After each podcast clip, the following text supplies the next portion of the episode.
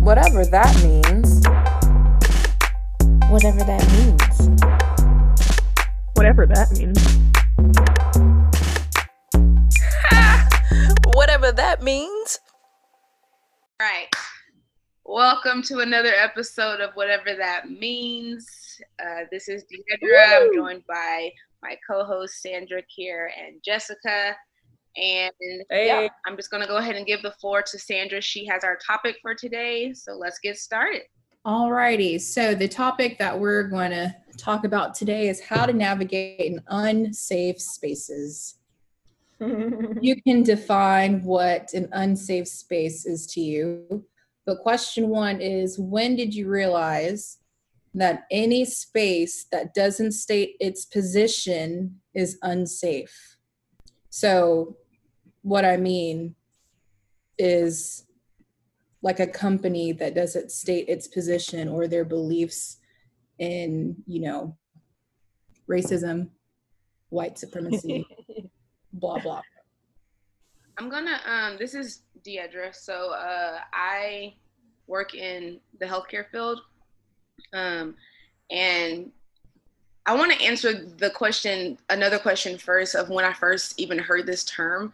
Um because I was thinking about just what unsafe actually or unsafe space means. I think I first heard this term back in college uh, when I was in WOW. It was a women's ministry, and uh, we were like at a Bible study, and the leaders were saying that this is a safe space because they wanted the girls to feel open about sharing their testimony or, or sharing a personal experience uh, regarding the, the topic we were talking about. Um, and so they were trying to make this inviting environment of, you know, confidentiality and no judgment, etc. Um, so in regards to the question that you asked, Sandra, uh, I guess in the when I think about like career wise, I don't know. I guess in the in the beginning, like my my first real job a few years ago at Kelsey Seybold, uh, it like in the orientation, they say all these things about how they want this to be an environment that you feel comfortable in. Um, I don't think I realized until after I was working and I saw what unsafe could look like that I realized it was so necessary to have those boundaries set in the beginning. I don't think that really answered the question, but that's all I got. That's good. Like, um, this Kiara, obviously. Um, for me, like it's it's weird because now that you brought that up, D, like, cause we were part of the same ministry, and I remember I didn't remember them saying like this is a safe space, but I remember that same sentiment like that sentiment of like this is a safe space, like we're here for you type situation, um, being present there. So it made me like really reflect. To be honest, like I feel like uh, safe space is a word that came into vocabulary for me like in adulthood um and realizing and it's only been like this year that I've been able to confess like out loud like no place is safe um like all places are unsafe until further notice uh which is weird because like I guess I'll explain it later when we get uh, further down into the questions that that you sent but um that's weird for me uh to realize because I've been in a lot of unsafe spaces for a lot of my like majority of my life. Um just being the only black person in spaces um has been really unsafe in a lot of ways um even amongst like quote unquote friends. And so like um to answer your question um i think this year has been when did i realize like when i realize that any space that doesn't state its position is unsafe i think like this year i've been able to confess it although like i think most black people have in the back of their mind some sense of it even if they don't say it like some sense of like is this okay for me to go to? Because we do that all the time anyway. Like, oh, um, don't go to this town like after dark, or like don't get caught here like after dark. Like, oh, are there black people there if I go to this event? X Y Z, or like, man, am I gonna be the only person in this class if I sign up for it? Um, thinking about college, whenever you were able to sign up, even if when you decided to do like AP or um, what are those dual credit classes? Am I to be the only black person in these classes? Um, if I go to this school in this district, will I be the only black person? And then what does that mean for me? Can they take care of me um, as a black person or as a minority? Um, so I think like, I think black people usually have the sense of that, or I did. I don't know. Maybe that's just how my my family is, but we had a sense of like there are certain places and certain groups that you do things with and then certain spaces that you just don't or you just behave differently or show up differently not, not behave differently just show up differently um and then but i think as an adult it's only been this past year where the phrase unsafe like i can confess like i feel unsafe Be, but i only say that because now i feel empowered to remove myself from unsafe spaces. Whereas before, I'm like, well, just this is the world. Yeah. Um, I want to share. Hi, this is Sandra. So I realized it when I was a kid, but I didn't have like the language to explain what I was feeling. I just knew, like, in certain spaces, I felt weird and mm-hmm. like i'm mm-hmm. talking about like like kid kid yeah like i would tell my mom why are they reacting that way towards us or why are you holding my hand really hard you know what i mean like why are we mm-hmm. walking so fast mm-hmm. why are you telling me not to hang out with them why are you telling me to be careful uh, why are you telling me to watch what i say um just different things that I didn't realize. Yeah. Until um I would say like high school or slash college, later in high school slash college. Um yeah. But I think now I think it's pretty neat to see how everything has a definition. Yeah. Now to what yeah. the things that I've been that I felt ever since I was a kid. Yeah, that's so comforting, ain't it? Um, there were lots of things. This is Jessica. Hey, there's lots of things, Kiara, that you were saying that really, um, really sparked stuff in me. I, I feel like when I read the question, when did you realize that any space that doesn't state its position is unsafe? I was like, well, I don't know if I necessarily believe that. Like that you have to state your position or else you're unsafe but then I had to take a good hard look um, at recent experiences that I've had and like the common denominators, which is not like the absence of proactive anti racism. Mm-hmm. And in those yeah. spaces, the absence of proactive anti racism, like just naturally fell into like through force of entropy, like social entropy, fell into I'm sorry. Um tendency towards disorder. Oh, okay, okay. Like nature goes towards chaos. Okay. Um Ooh, and so yeah, just fell fa- falls into white supremacy like that's that's what the world is.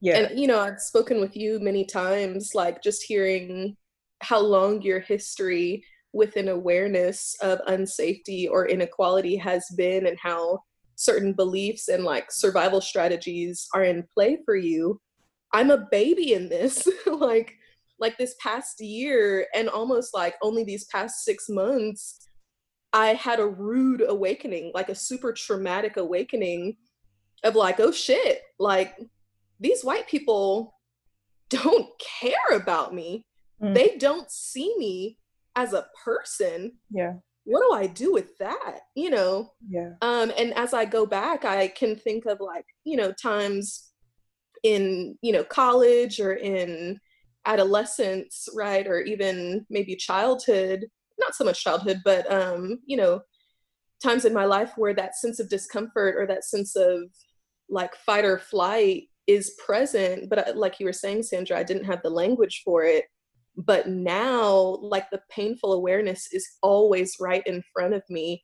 And so i 100% like agree with the premise of the question which is a place needs to state its views or its position for it to be a safe place for people of color or else things will naturally slide into the default which is white supremacy you know um in in these places of power.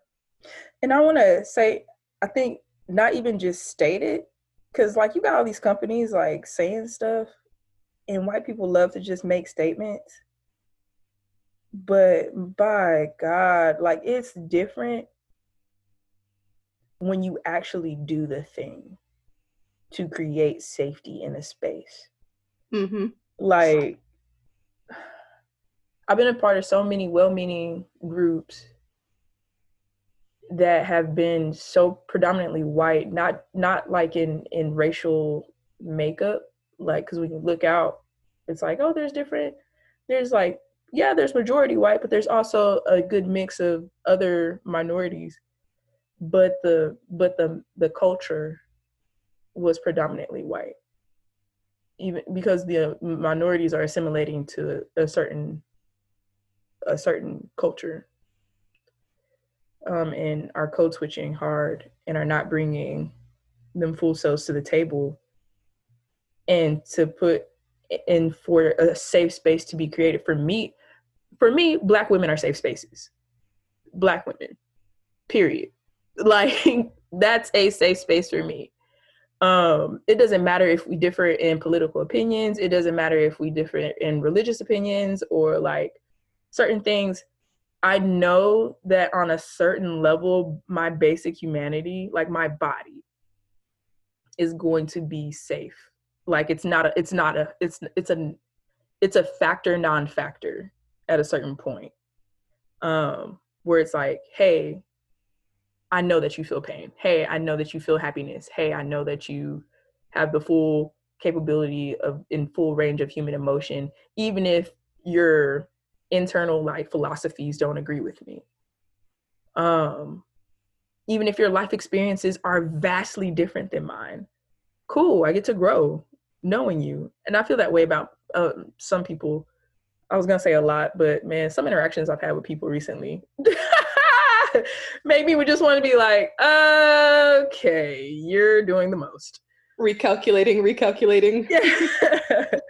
but um for me, like when when I'm in predominantly white cultured spaces or that spaces that succumb to white supremacy, um uh it's not enough for you to just say, hey, this is a safe space for you and hey, we welcome you and your difference. It it's active it needs to be not just like me saying I tolerate you and your difference. It has to be active acceptance, like full acceptance and celebration of that of that of that person, their culture, and their, and it's not okay for you to just be like, see, we made space for you. Go ahead and act like how you're gonna act. Go ahead and do uh-huh. the thing. We made space. We said it's okay. Uh, it doesn't feel okay still, and so I'm not gonna show up in the way that you think that I should show up as a black person. Like I'm not like you will get business me. You will have work here popping out. You will not have uh social friends. You are my work, you are my coworkers. Like I can't show up because it's because it has been unsafe, not just for me in my lifetime, but for I can't think of a time in my family history where it has been okay for us to show up as fully what we are in in spaces that are not predominantly black.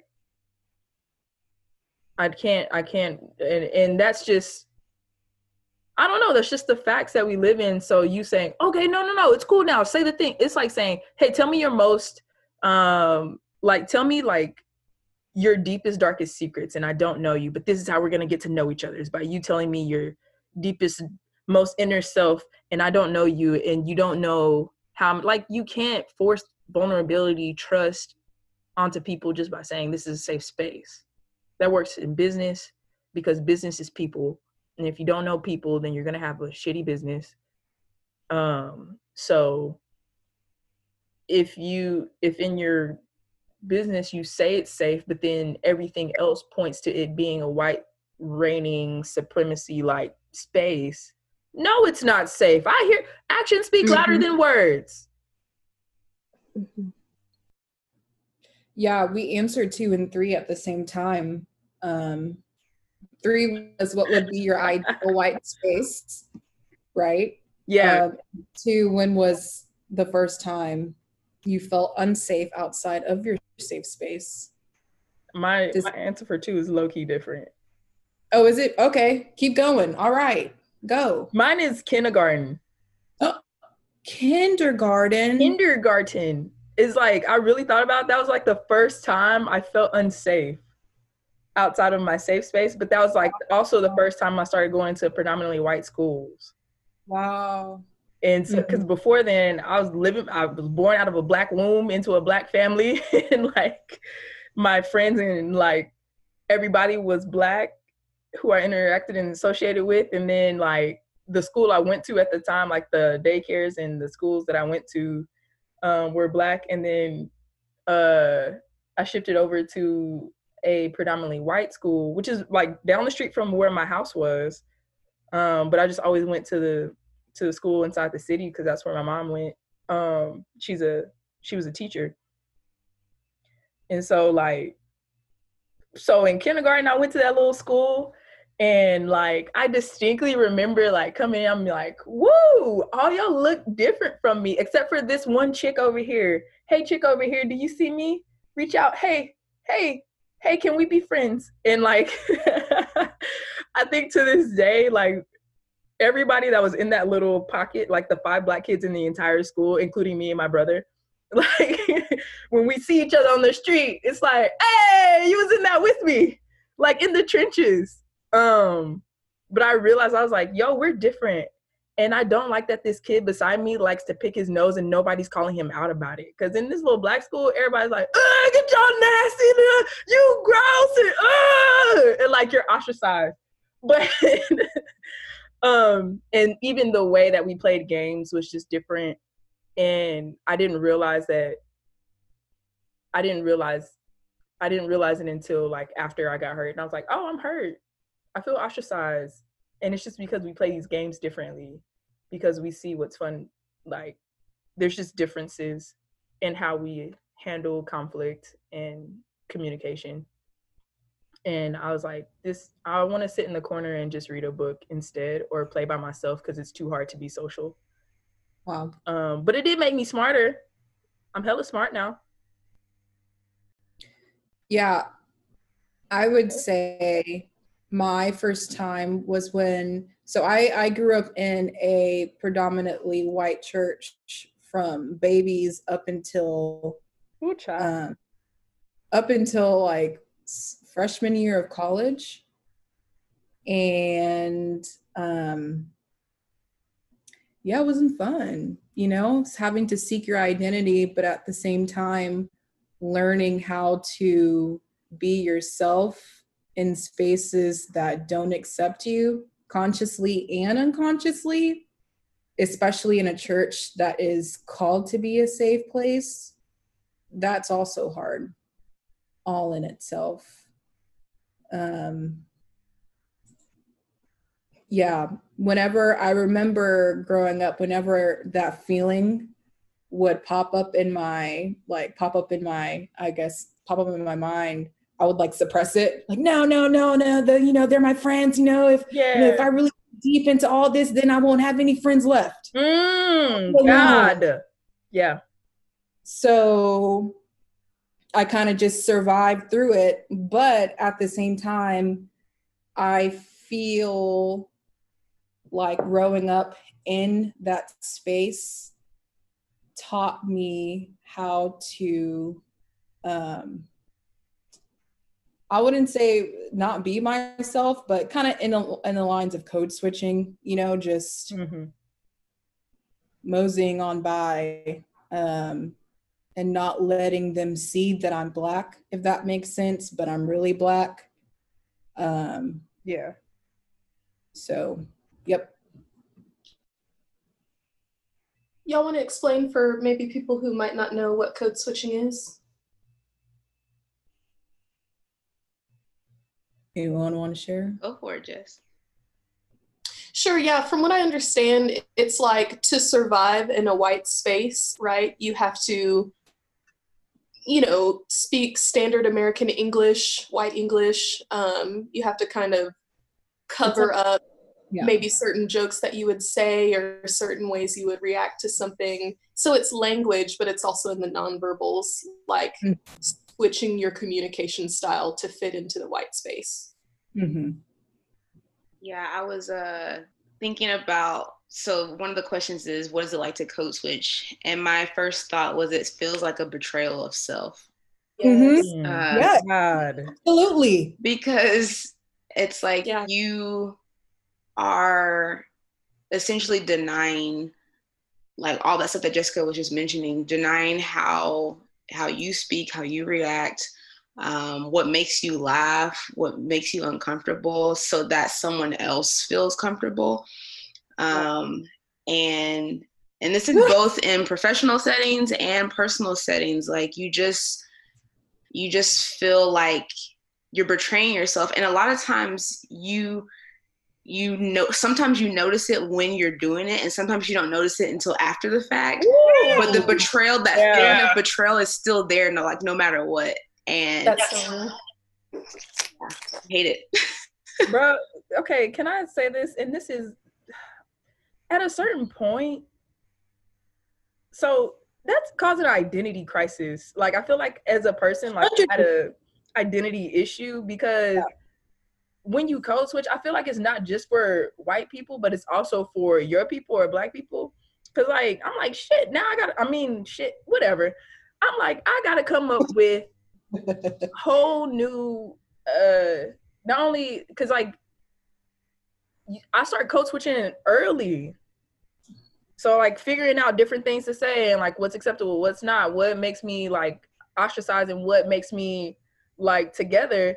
Like, okay, at a certain point, I just speak this way. Yeah. And then when I go back to the black friends at church, they like, why you talk white? You just white. And I'm like, God damn it. Like I just gotta like at a certain point it causes like this identity crisis. Um and so I and I know D D knows this, maybe Jessica and Sandra too, but in college I was like, I'm so tired of going back and forth with people. I just want to be one way with everybody. so i grew up uh i feel like i've always been in black spaces or a mixture like a diverse space when it comes to race um and there's only been maybe one or two times that i felt like i was in predominantly white spaces uh, which was like being a part of the bsm at u of h and being a part of Galeo Church in Houston. oh yeah, that was super. But like growing up, like there was enough blackness around me to where I never felt unsafe. But then when I think about the code switching thing, I think I've been code switching my whole life because even in um like in school and there was a diversity of of people it's like you're like Kiara was saying, it's like you're still figuring out like what works, what doesn't work, how people respond to what you say, and you start to make these um these declarations in your mind, like, okay, I can't say this, or I can't do this, or I got to make sure my tone is this, Mhm. um, because at that time you're still figuring out who the hell you are, uh, which um spoiler alert 30 years later i'm still figuring out who i am so Absolutely. yes. so there's that uh but but yeah like Kiara said it's like i i'm also at this point where it's like i just want to be me like i want to know who i am and just present that to the world and be like f f all the rest of it you know Honestly. it's tiring code switching. Cause have y'all ever did that? This is what I know I'm not being real and authentic in my life. When I come home at the end of the day and my face hurts from like fake laughing. My like My fake God. laughing and my throat hurts. Yes. Yes. Yes. After family reunions, for sure. Yes. Yo, if I come on, my face is hurt, my throat hurts from like fake laugh. Mhm. Like if I laugh from my gut, I've been real. Mm. And those are the only laughs that I want to give the world at this point because I've been spending so much of my time being fake or being like appeasing to people. Not that I'm a people pleaser, um, but like you still like even as a non-people pleaser, you still end up like trying to fit into social because we're we're It's social survival. beings. It's we're social beings. Yeah. You're right. It is survival. Um. Anyway, I'm gonna stop. Yeah, I want to weigh in because I feel like my my experience was different. So the first time I experienced an unsafe space was um, my father had retired from the military, um, which we can talk about the culture of a military family, but maybe not right now because I'm still trying to like mm, distill my narrative. Like I'm unclear about a lot of things. But suffice it to say it's a white space. Um this kind of like rah rah america type of nationalist like space.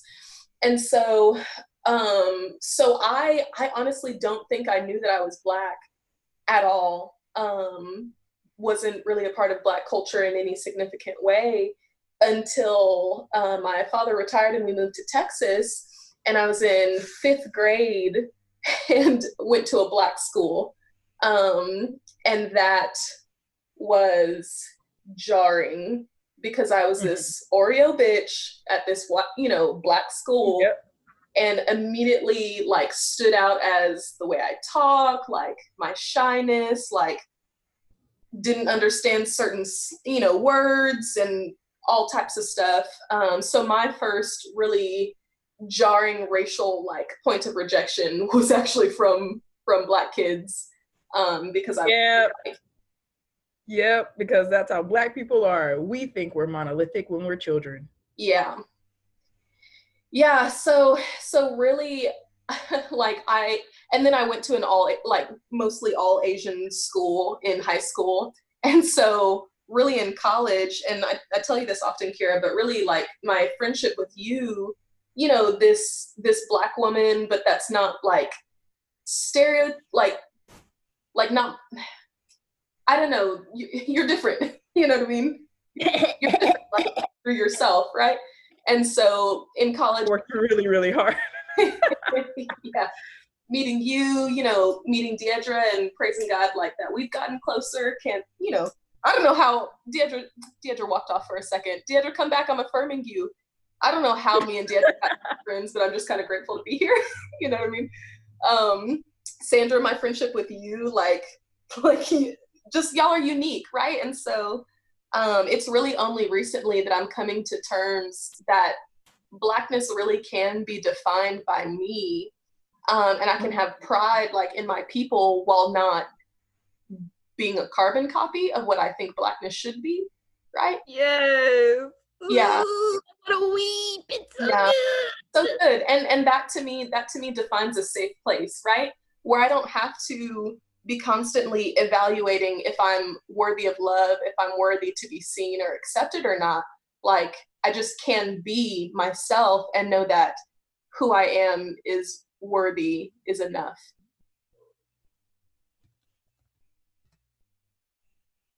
and and just one more the the chat is blowing up um Dee's back. She's beautiful. Um, yeah, If and y'all don't see D today, it's unfortunate that we don't do videos of this because you look great. yeah, she's going out somewhere after this. D, she said she loved you. Thanks. no, I do want us to do side note for the listeners. We will hopefully do uh this video podcast one day. All right, y'all. Well, I Yeah. get my stuff together. I'm doing my hair right now, so I mean not No, not, it's not not today. today, but Oh, one okay. day in the future, hopefully these can be on YouTube so y'all can see us as we Oh, yeah. discuss. Look, I'm gonna be looking fresh out the bed because on. it'd be some days and I'd be in the bed. You just gotta look good from the neck up, you know. You know, you, you just gotta get from the neck up. That's how I do my telehealth sessions. I'm in a blouse, but also yoga pants. They don't have to know. um anyway no i just as i close out with what i was saying i just want to like given that definition of a safe space like i wish white people understood that there's more at stake than like you feeling like you haven't done something wrong you know like it's not about you feeling guilty or not it's about me whether or not my personhood is being affirmed like whether or not these essential like human needs for safety and connection are met that's important. like you don't get to just you know gaslight me or or blame me for not feeling like I fit in. Like there's an ecology that we're all responsible for that you can examine and then out of love for another human being, what do you need? like ask what do you need for this to feel safe? Uh-oh, you don't feel safe? How can I help? You know, how can I be a part of you feeling seen, loved and heard? But also, like, that's I do want to say, as uh, again, like being around well-meaning um, white people, sometimes I ain't got the answer for you. It just gotta be, cause I I didn't have an answer when I got the vibe that this was unsafe. I don't have the answer verbally to like tell you what's safe for me. Like especially if I haven't experienced it before like when I in middle school, I got to go to a predominantly Black and Hispanic school, and I didn't realize how cool that was gonna feel for me to a certain extent. Now, I will say I did end up sitting with like a very diverse group of of people. The little band kids that were homogeneous in that way, but um, like we had a ethnically diverse group, and I felt like that was really cool and beneficial. But it was weird for me because I was like, I see myself sitting with people that are not majority too. Like I see myself sitting with the sideline people, like not sidelines, like they were really cool people, um, but just not majority as well. And I wondered if that was like part of my identity that I was adopting was like a non a non-majority identity um, which I, I do think that's kind of where I'm at is like, man, because y'all don't, I, y'all know I don't like uh, watching stuff that people watch all at once or being with the fads and everything. I think I just really hardcore adopted a non-majority identity. Um, uh, but anyway, uh, it's hard to say what you need when you've never actually had that thing, um, and you can't verbalize like, "Hey, I need more people that look like me." It's something that you cannot provide but this is what i need. Um hey i need uh i need us to not like to recognize like black culture but not as like not appropriate it. Like i need that. That's something that you can't do but that's what i need. Um it's it's weird. Like it's hard it's hard being asked okay, what do we need? And especially as a person, like as a person, I'm like, I don't want the whole majority to like succumb to my needs or like I realize that I am one person out of 15 in the room. And the whole 15 is looking at me like, how can we make you feel more comfortable? It's And you, you the issue. Be the sponsperson too for like Yeah. because I feel like that they they cling to whatever you say and think, well, this is what all black people need, or or in, Uh, in your organization, it's like I'm not the spokesperson. Tokenism. Yeah, absolutely. Tokenism. Absolutely. All right, number five is weighing on dignity versus safety. Mhm. What are the consequences of speaking your truth? Rejection or acceptance.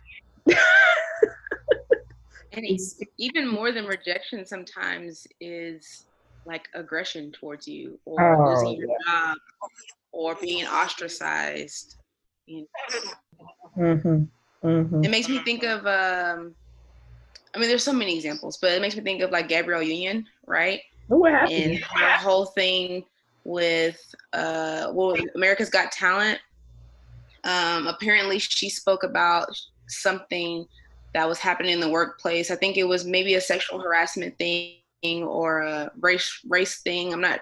I don't remember exactly the details, but she voiced her concern, and next thing you know, they didn't renew her contract. Um, and of course, they tried to save face and say it had nothing to do with what she did and what she said. Um, but that's not how she felt. and that's not what she feels to be true. Um, and then on top of that, she wasn't defended by another black man, uh, which is a whole nother conversation. but misogynoir. What? Misogynoir. So yeah, I mean, sh- and that happens so many times where it's like you voice your concern and then you penalize for doing the right thing. Yeah. Not only that, Heidi Klum kind of backdoored her and was like, I've never experienced any problems here, like blah blah blah, which just goes into like white people helping each other save face. Look at my face. like, Giving somebody like a voice. Yep. Yeah.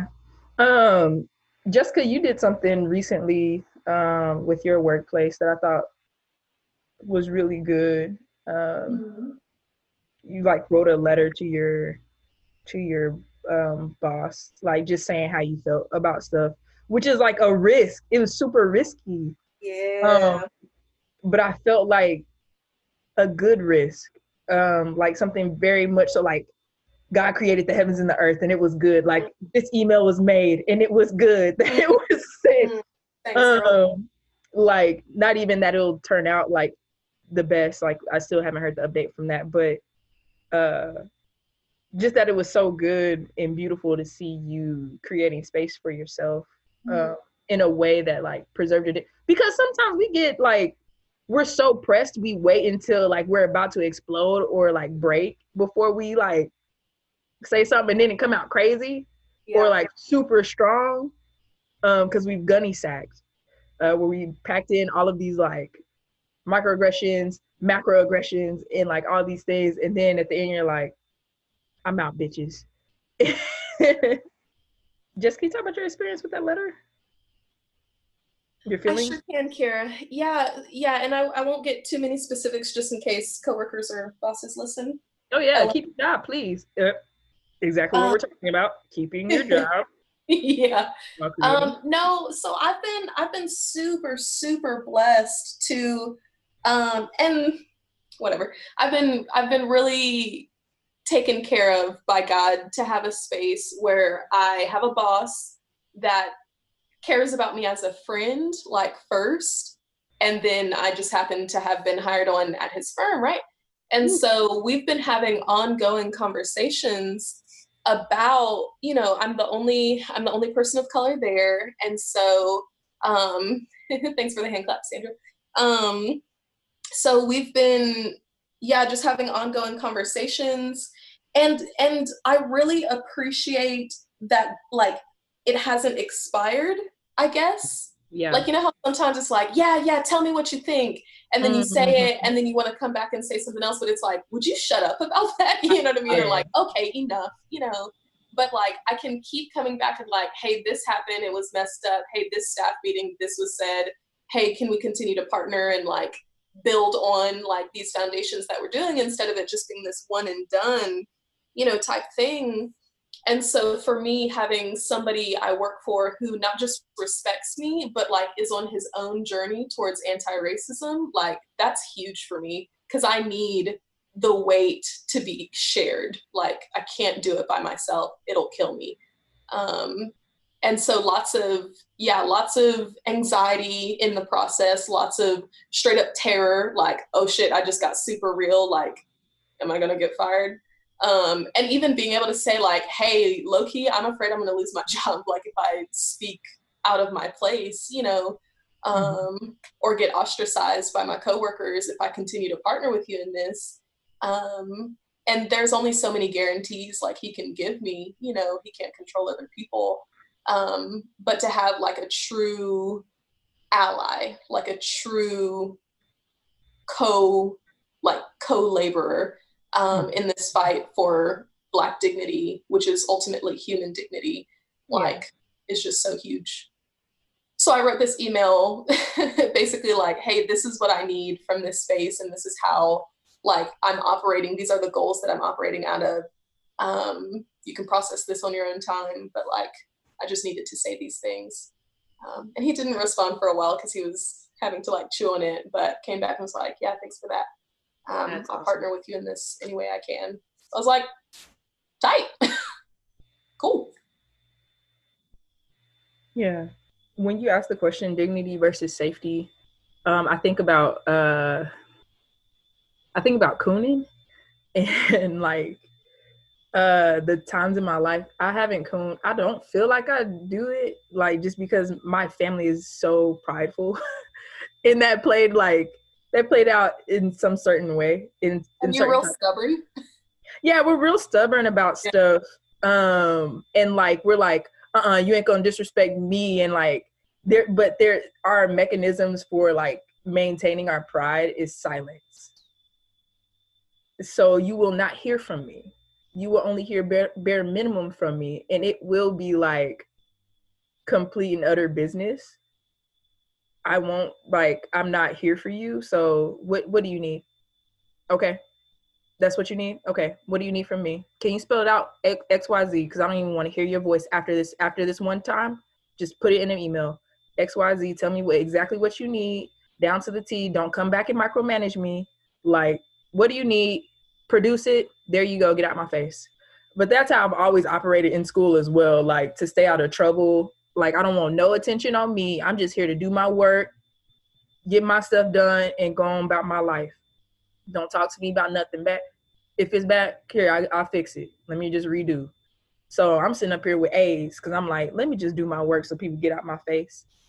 Um i'm really a get out my face type person um or like i'm in fight or flight i am flight i want you to fly and i want me to fly get out of my face um because